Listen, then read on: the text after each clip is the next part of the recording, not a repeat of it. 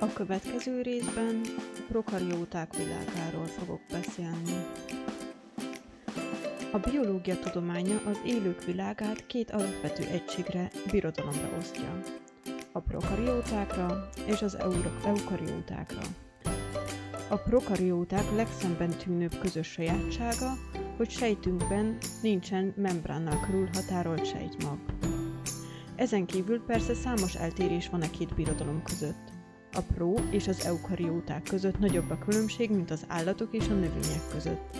A törzsfejlődés során körülbelül két és fél milliárd évre volt szükség ahhoz, hogy a prokarióták kialakulását követően az első eukarióták megjelenjenek. Földünk legrégibb ismert élőlényei. Legkorábbi geológiai maradványaik a stromatolitok, körülbelül három és fél milliárd évesek. A stromatolitok réteges, párnaszerű üledékes kőzetek, amelyek egyes ősi kékbaktériumok sejtjei körüli mézkiválás eredményeképpen jöttek létre. Abban az időben a földi légkör nem tartalmazott oxigént, tehát az ekkor élt baktériumok anaeróbok voltak. Körülbelül két és fél milliárd évvel ezelőtt terjedtek el tömegesen azok a fotoszintetizáló aerób baktériumok, amelyek lassan oxigénnel töltötték meg a légkört. A prokarióták a legegyszerűbb felépítésű, már sejtes szerveződést mutató élőlények. A prokariótákon belül két fő csoportot, országot különítünk el. Ősbaktériumok, archeák, és a valódi baktériumok, eubaktériák. Újabban az élőlényeket három doménba sorolják, a valódi baktériumok, az ősbaktériumok és az eukarióták. Az ősbaktériumok az élővilág korai formáit képviselő szervezetek. A talajban, természetes vizekben, szélsőséges körülmények között élnek. Viszonylag magas hőmérsékletű, gyakran száz foknál melegebb helyeken, gejzírekben, óceánfenekén található hőforrásokban is képesek túlélni és szaporodni. Mások rendkívül hideg vagy nagyon sós, savas vagy lúgos vizekben találhatóak meg. Előfordulnak a kérőcök bendőjében, illetve a termeszek emésztő csatornájában. A anaerób környezetben végzik feladatukat. Az általuk kedvelt élőhely alapján három csoportba szokás osztani őket. A termofilek meleg élőhelyeken, például hőforrásokban fordulnak elő. A halofilfajok extrém sós környezetben élnek. A metanogén fajok anaerób környezetben, kérőcök gyomrában vagy mélytengerekben fejlődnek, és ececsavból vagy hidrogénből, széndioxiddal metán termelnek. A szennyvizek tisztításában, a biogáz előállításában jelentős szerepet játszanak. A Föld őstörténetének egy hosszú periódusában az élővilág fő tömegét valószínűleg ők alkották. Az ősi elnevezés arra utal, hogy egyes feltételezés szerint ezek a szervezetek az eubaktériumoknál előbb léteztek. A sejtfal felépítésében, sejtmembrán szerkezetében, illetve a genetikai anyag működésében, átírás, fehérjeszintézis alapvető különbség van az eubaktériumokhoz képest. A fehérjeszintézisben való hasonlóság alapján az eukarióták ősi ágának is tekinthető. Az eubaktériumok vagy valódi baktériumok. Az eubaktériumok a hagyományos értelemben vett baktériumok.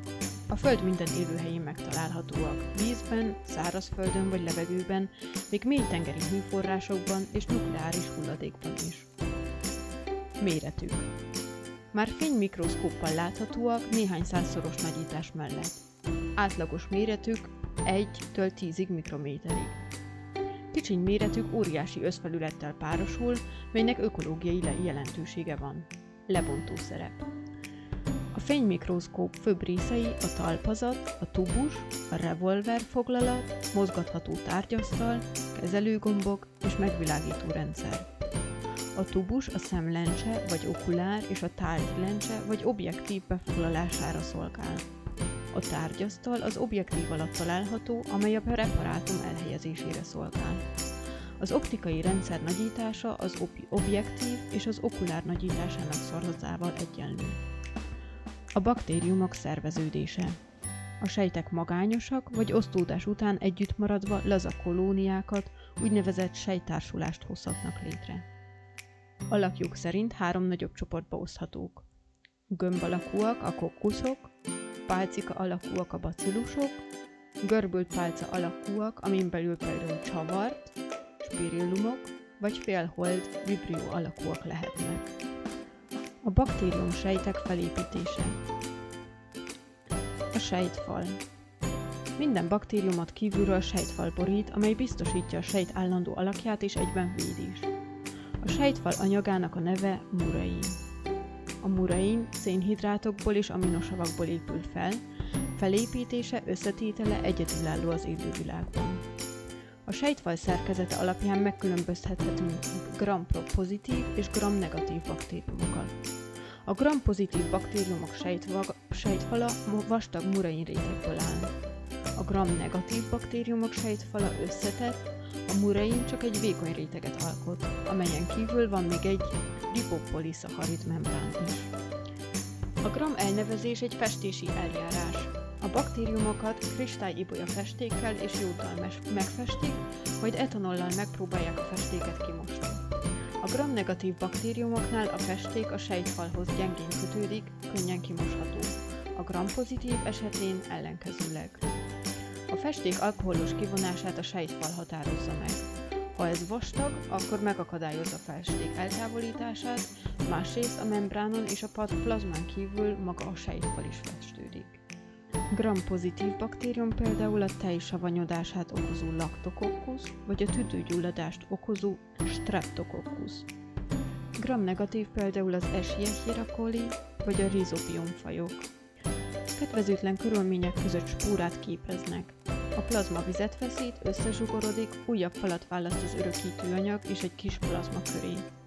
Tehát a baktériumok spórája nem ivartalan szaporítósejt, mint a növényeknél, hanem egy hőnek, sugárzásnak és a roncsoló hatású kémiai anyagoknak ellenálló képződmény. Például a lépfene baktérium így a száz harminc fokot is elviseli. A baktériumok penicillin érzékenysége is a sejtfalnak köszönhető. A penicillin a bakteriális sejtfal képzését gátolja meg. A tok. A baktériumok egy részén a sejtfalon kívül még egy nyálkás, kocsonyás tok található.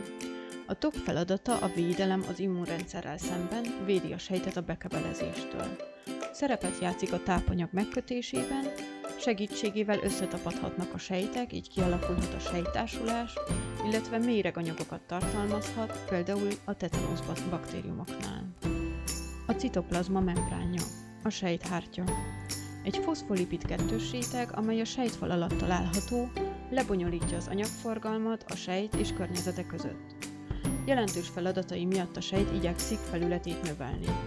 Mivel a sejtfal miatt ez kifelé nem valósulhat meg, ezért a sejt belseje felé terjeszkedik, különféle betűrődések jönnek létre. Ezek a betüremkedések alapvetően két feladatot láthatnak el. A fotoszintetizáló baktériumok esetén itt találhatóak a színanyagok, például a bakterioklorofil. Illetve lehetnek mezozómák, amelyekhez dé en es kapcsolódik és részt vesz a dé en es megkettőződésében, egyenletes szétosztásában. A citoplazma, illetve sejtplazma. A sejt alapállománya a sejt anyagcsere színtere. Itt található a dé en es állomány. Ez egy vagy több gyűrűs dé en esből áll, nem határolódik el membránnal a citoplazmából. Ezt a dé en est baktérium kromoszómának nevezzük. Ezen kívül a sejtplazmában vannak még kisebb dé en es gyűrűk, a plazmidok. Ezeken többnyire antibiotikum rezisztencia gének találhatóak, továbbá riboszómák, a fehérje szintézis színhelyei. A csillók. Baktériumok egy része úgynevezett csillók segítségével képes mozogni. A bakteriális csillók vékony, rendszerint a sejt hosszát akár többszörösen is meghaladó hosszúságú, fehérjékből felépülő sejtfelszíni képződmények. A csillók száma baktériumfajtól függően egy és néhány száz között változhat. A csillók kémiailag és szerkezetileg is eltérnek az eukarióták hasonló funkciójú képződményeitől. A baktériumok szaporodása. A prokarióták nagyon gyorsan tudnak szaporodni. A sejtek húsz percenként ketté osztódnak, tehát számuk húsz percenként a kettő hatványainak szorzatában nő. A prokarióták a legegyszerűbb módon, főleg hasadással szaporodnak. Ilyenkor a sejt egyszerűen ketté fűződik. A folyamatot ivartalan szaporodásnak tekinthetjük, mivel az osztódást nem előzi meg két sejt egyesülésén. A baktériumoknál hiányzik az ivaros szaporodásnak, az eukariótáknál megszokott formája. Nincs meiózis, mitózis, és nincs az ivarsejtek teljes összeolvadásához hasonlító megtermékenyítés. Ugyanakkor ismertek olyan úgynevezett ivaros folyamatok, amelyeknek során a baktériumok bizonyos körülmények között képesek más egyedekből vagy fajokból származó dé en es szakaszok felvételére, aminek következtében a sejtek új tulajdonságokra tehetnek szert. A dé en es átvitel történhet transzformáció, konjugáció és transzdukció útján. Mindhárom esetben a génátadás egyirányú. A transzformáció. A transzformáció során a sejt a környezetéből idegen dé en est vesz fel, és a rajta elhelyezkedő gént vagy géneket beépíti saját genetikai anyagába. A dé en es darabnak a sejtfalon és a sejthártyán való áthasadását specifikus fehérjék segítik elő. Így adhatja át az egyik baktérium a másiknak, például az antibiotikumokkal szembeni ellenálló képességet. A konjugáció. Két baktérium között egy plazmahíd jön létre. A konjugáció során a plazmahíd megkettőződik, és a hídon keresztül a hím, donor baktérium, dé en est ad át a nő, recipiens baktériumnak, megváltoztatva annak genetikai készletét. A transzdukció. A transzdukció a génátvitelnek az a módja, amelyben az egyik baktérium sejtből a másikba bakteriofágok segítségével jut át a genetikai információ. A baktériumok életmódja. Az élőlényeket, így a baktériumokat is, a szénforrás, illetve az energiaszerzés szerint, azaz az anyagcsere szempontjából lehet csoportosítani. Szénforrás szerint az élőlények lehetnek autotrófok vagy heterotrófok. Az autotrófok azok az élőlények, melyek a testük felépítéséhez szükséges anyagokat az élettelen környezetből veszik fel. A felvett anyagok mindig szervetlen anyagok, például széndioxid, víz vagy ammónia. Az autotróf baktériumok az energiaforrás típusát tekintve lehetnek fototrófok, ahol az energiaforrás a napfény energiája, illetve kemotrófok, ahol a szükséges energia valamilyen szervetlen anyag oxidációjából származik. A heterotróf élőlények testük felépítéséhez szükséges anyagokat az élő környezetből veszik fel szerves anyagok formájában. Ennek egy részének lebontásával nyerik az energiát, más részét pedig átalakítják saját testük anyagaivá. Ide tartoznak a heterotróf baktériumok, illetve az eukarióta gombák és az állatok is. Csoportosíthatjuk az élőlényeket a szerint is, hogy a testük felépítéséhez szükséges anyagok, szerves anyagok előállításához honnan nyerik az energiát. A fototrófok, az energiaforrás a napfény energiája. A folyamat a fotoszintézis, amikor az élőlények széndioxidból és vízből a nap energiájának segítségével saját testük felépítéséhez szükséges szerves anyagokat állítanak elő. A folyamat mellékterméke lehet oxigén, ilyenek például a kék baktériumok. A legegyszerűbb oxigéntermelő fotoszintetizálók a kék baktériumok, amelyek anaerob körülmények között is képesek fotoszintetizálni. Anyagcseréjük számos tekintetben megegyezik a magasabb rendű fotoszintetizáló növényekével. A kemotrófok a szerves anyagaik előállításához különböző forrásból származó kémiai energiát használnak fel. A szükséges energia valamilyen szervetlen anyag oxidációjából származik. Ezek a baktériumok fényhiány ellenére is életképesek. Autotróf, kemotróf baktériumok, ha az energia szervetlen anyagok oxidálásából származik, például nitrifikáló baktériumok. Heterotróf, kemotróf baktériumok, ha az energia szerves anyagok lebomlásából származik, mint például a gombáknál vagy az állatoknál. A heterotróf baktériumokat életmód szerint tovább csoportosíthatjuk. Szaprofiták, szimbionták vagy paraziták. A szaprofiták az elpusztult élőlények szerves anyagait bontják le, alakítják vissza széndioxiddá és vízzé, lehetővé téve az autotrófok által történő újrafelhasználást. A szaprofiták nélkül megállna az anyagok körforgása, például az összes szén az elpusztult élőlényekben halmozódna fel. Ebbe a csoportba tartoznak a korhasztó, rohasztó, különféle talajbaktériumok és az erkélyeztő baktériumok, mint például a tejsavbaktériumok, amelyek a tejcukrot tejsavvá bontják le.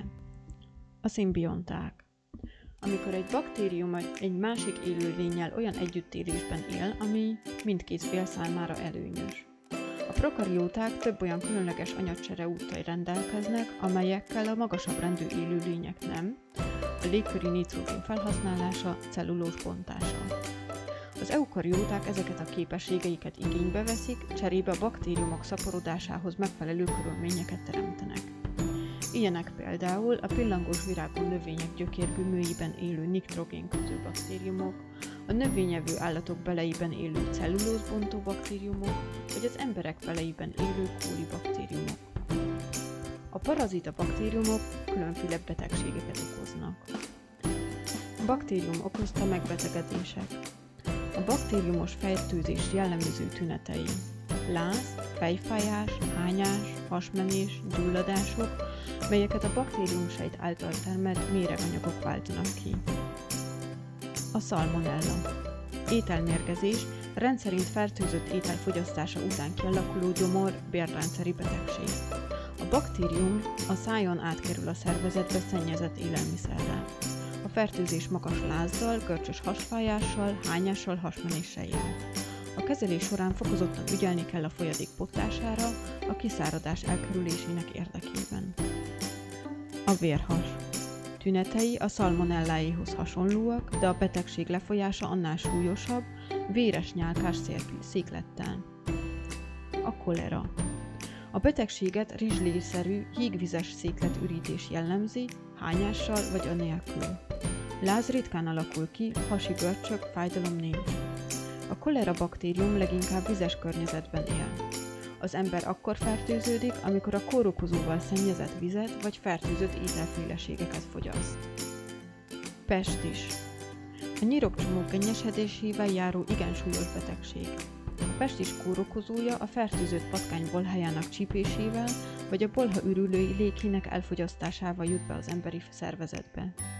A baktérium cseppfertőzéssel is terjed. Két altípusát különítjük el, úgy mint bubópestis és tüdőpestis. A bubópestis tünetei: testszerte erősen megduzzadt nyirokcsomók, bubók jönnek létre. Hirtelen kialakuló magas láz, hidegrázás, rosszullét, izomfájdalmak, kínzó fejfájás jellemzik. A tüdőpestis tünetei: kínzó, rohamokban jelentkező köhögés, habos, véres köpetürítés. Légzési és keringési elégtelenségek. Kezelés nélkül a bubópestis körülbelül ötven százalékban, a tüdőpestis közel száz százalékban halálos betegség. A megfelelő kezelés, antibiotikumok a halálozási arányt öt százalékra szoríthatja le. A lepra. Jellemzője a végtagok idegeinek pusztulása, melyet egyéb szövetek, például izomszövetek elhalása kísér, erőteljes testi és szellemi leépülés, súlyosan torzító bőrgyulladás. Lappangási ideje három-öt év. A bőrben gümőkorhoz hasonló csomók keletkeznek. Az idegek károsodása érzéskiesésekben, izomgyengeségben, a végtagokban megjelenő állandó zsibbadásban nyilvánul meg. Gyakoriak az ujjak, kezek, lábujjak elveszítése. A lepra krónikus betegség, a beteg akár húsz évig is élhet. té bé cé, tuberkulózis. Elsődlegesen a tüdőszövetének pusztulásával járó betegség. A betegség jellemzően a tüdőben gyulladással kezdődik, de később az egész szervezetre kiterjedhet. A megelőzés eszköze Magyarországon az újszülöttek és a gyermekek kötelező rendszeres bé cé gé oltása. Tüdőszűréssel az esetlegesen kezdődő folyamatok jól kimutathatók és idejében hatékonyan gyógyíthatók.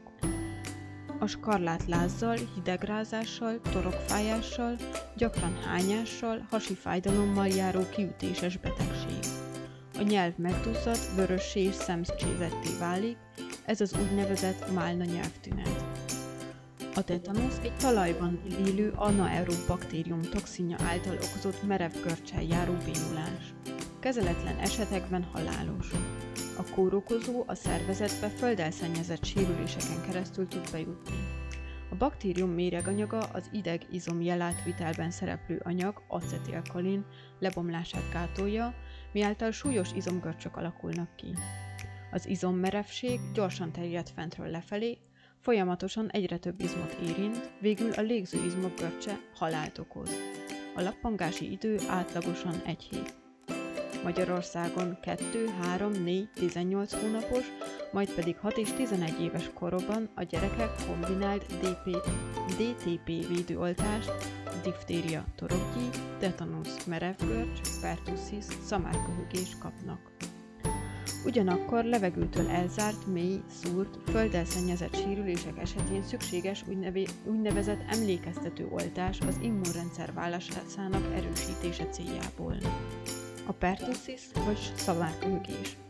Különböző kórokozók által okozott tünetegyüttes, melyet rohamokban jelentkező, súlyos, kezdetben hurutos, később szamárordításszerű köhögés jellemez. Az életet veszélyeztető idegrendszeri és légúti szövődményei főként csecsemőkorokban fordulnak elő, egyébként a betegség magától gyógyul. Diftéria, toropgyík, úgynevezett álhártyás gyulladás, amely leginkább a mandulákon, legritkább esetben a gégében alakul ki. A betegség lassan, fokozatosan fejlődik ki, a láz nem jellemző. Súlyos szövődményként szívizomkárosodást és ideggyulladást okoz, illetve ha az álhártya a gégében jelenik meg, ez fulladáshoz vezethet. A Lyme-kor kullancs által terjesztett bakteriális fertőzés, amely először bőrtünetekkel, később kezeletlen esetekben pedig ízületi és izomfájdalmakkal jár. Végül gyakran idegrendszeri elváltozásokat okoz. Közép-Európa a világ egyik legfertőzöttebb területe. Magyarországon évente körülbelül tízezer friss fertőzés fordulhat elő. Különösen fertőzött a Budai-hegység, a Balaton-felvidék és a nyugat-magyarországi területek. A legelső tünet általában a csípés körül megjelenő, legalább öt centiméteresre megnövő, többnyire ovális alakú bőrfír. A baktériumos megbetegedésekkel szemben védőoltásokkal és antibiotikumokkal védekezhetünk. Kötelező oltások a bé cé gé, a dé té pé, az em em er és az hepatitis B. A bé cé gé a tuberkulózis elleni oltás. A dé té pé a diftéria, tetanusz és pertussis elleni oltóanyag. Az em em er a mumps, kanyarú és rubeola ellen van. Ajánlott védőoltások továbbá az influenza elleni oltás, az ef es em e oltás, illetve a há pé vé oltás. A védőoltás az esetlegesen kialakuló mellékhatások ellenére a lehető leghatékonyabb mód, hogy az egyes fertőző betegségeket megelőzzük, illetve a súlyos lefolyást megakadályozzuk.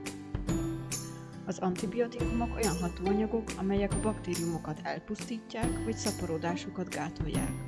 Antibiotikus hatású számos különböző összetételű és szerkezetű anyag is lehet. Hagyományosan korábban antibiotikumoknak csak különféle gombák által termelt hatóanyagokat neveztek. Azóta kiderül, kiderült, hogy antibiotikus hatású anyagokat nem csak gombák termelnek, hanem például baktériumok is. Illetve már ismertek mesterségesen előállított úgynevezett szintetikus, illetve természetes antibiotikumok kémiai, kémiai módosításával készített félszintetikus hatóanyagok is. Amennyiben egy baktérium ellenáll az antibiotikumnak, úgy rezisztensnek tekintjük a hatóanyaggal szemben. Ennek hátterében a plazmidokon található antibiotikum rezisztenciakének állnak, amelyek olyan fehérjéket kódolnak, amelyek közömbösítik az antibiotikumok hatását, például úgy, hogy lebontják azokat. Mivel a plazmidokat a baktériumok ivaros folyamataikban könnyen átadják egymásnak, ezért a rezisztencia gének a baktériumok közötti génátadással terjedhetnek. Emiatt fontos, hogy betartsuk a gyógyszerek szedésére vonatkozó szabályokat. A nem megfelelő mennyiségben szedett, illetve a kezelés idő előtti befejezése a rezisztens baktériumok elszaporodását segíti elő, és így a betegség nemhogy nem gyógyul, de még súlyosodhat is. Az antibiotikumok a szervezetben rövid idő alatt hatástalanná válnak, ezért szükséges meghatározott időben és a pontosan előírt adagban bevenni őket. Az első antibiotikum, a penicillin felfedezése Alexander Fleming nevéhez kötődik. A laboratóriumában található egyik Staphylococcus baktérium kultúrát levegő érte és megpenészesedett. Fleming észrevette, hogy a tenyészetnek az a része, amely közvetlenül körülvette a penészt, elpusztult. Ebből helyesen arra következtetett, hogy a penész olyan anyagot termelt, amely mérgező volt a Staphylococcus baktériumra. Hamarosan azt is sikerült kimutatnia, hogy ugyanez az anyag sok más káros baktériumfajta növekedését is meggátolta.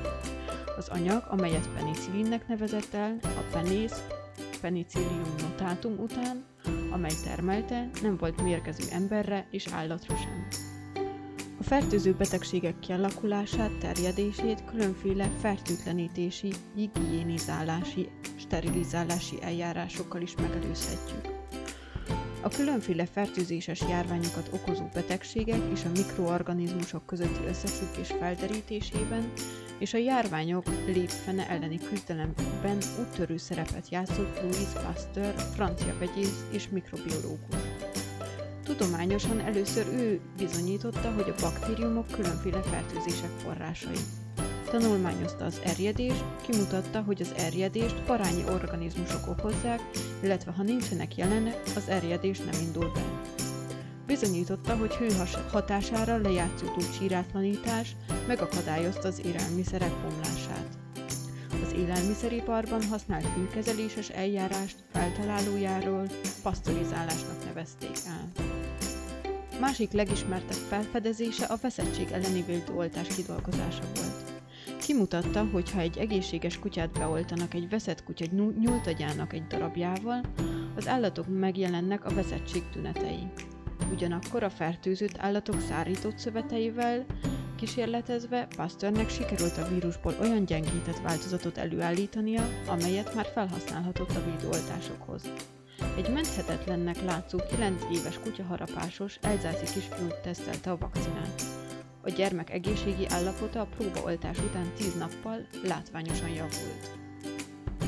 Hőgyes Endre egyik a legkimagaslóbb magyar orvoskutatóknak.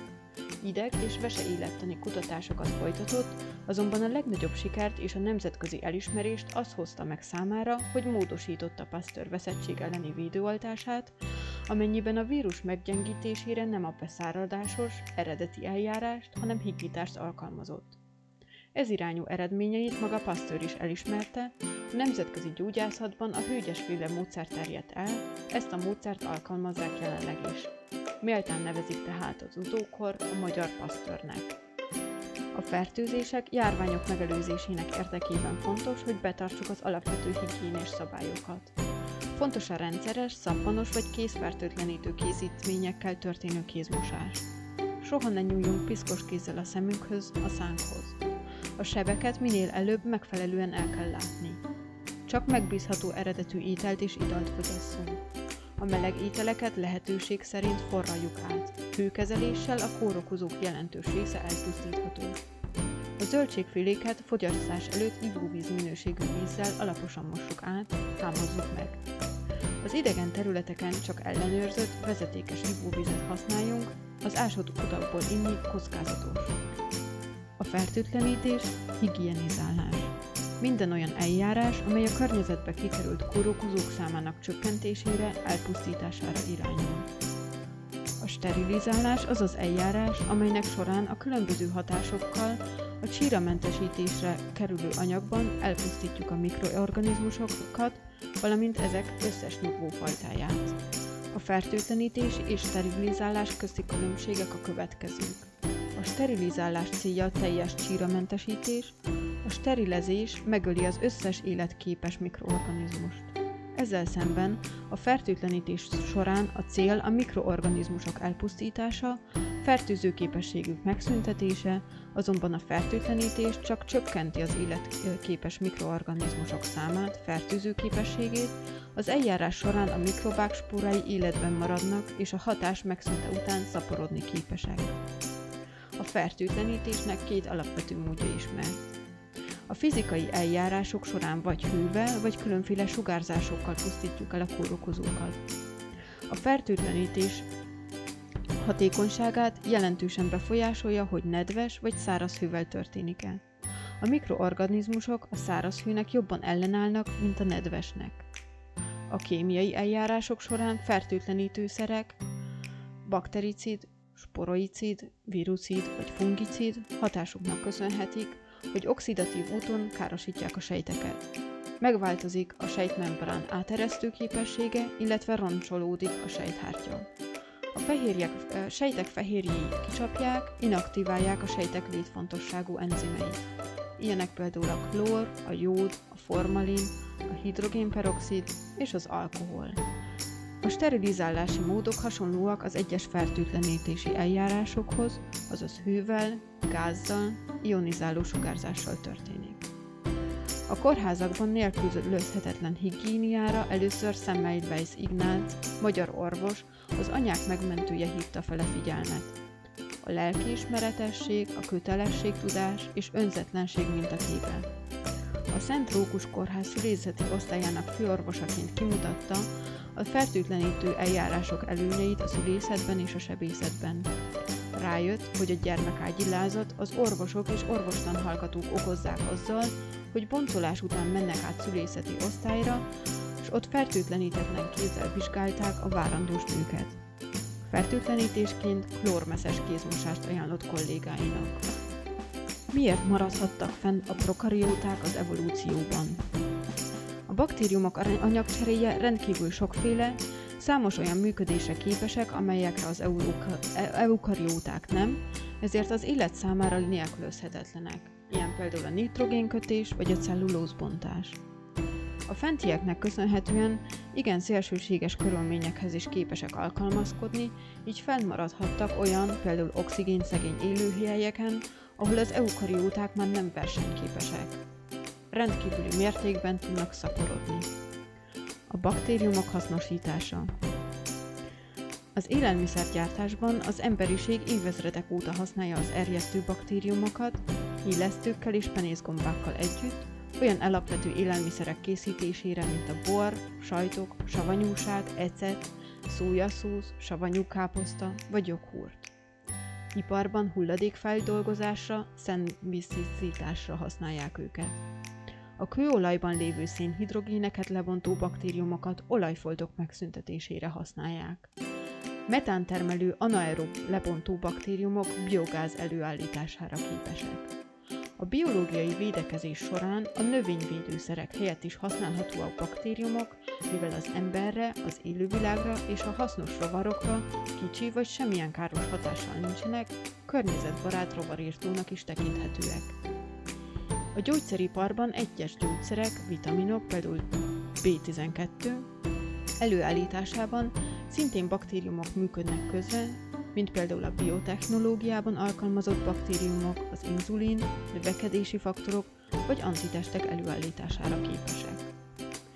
Silózás során a felhalmozott és jól összetömörített takarmányokban a növényeken mindig jelenlévő tejsav baktériumok elszaporodnak, a takarmányok cukraiból tejsavat állítanak elő, mely a többi káros bontó baktériumok tevékenységét gátolja, a takarmányt pedig tartósítja.